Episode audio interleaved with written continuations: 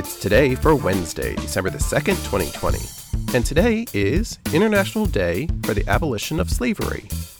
It's Choose Women Day, National Mutt Day, National Fritters Day, National Package Protection Day, the Business of Popping Corn Day.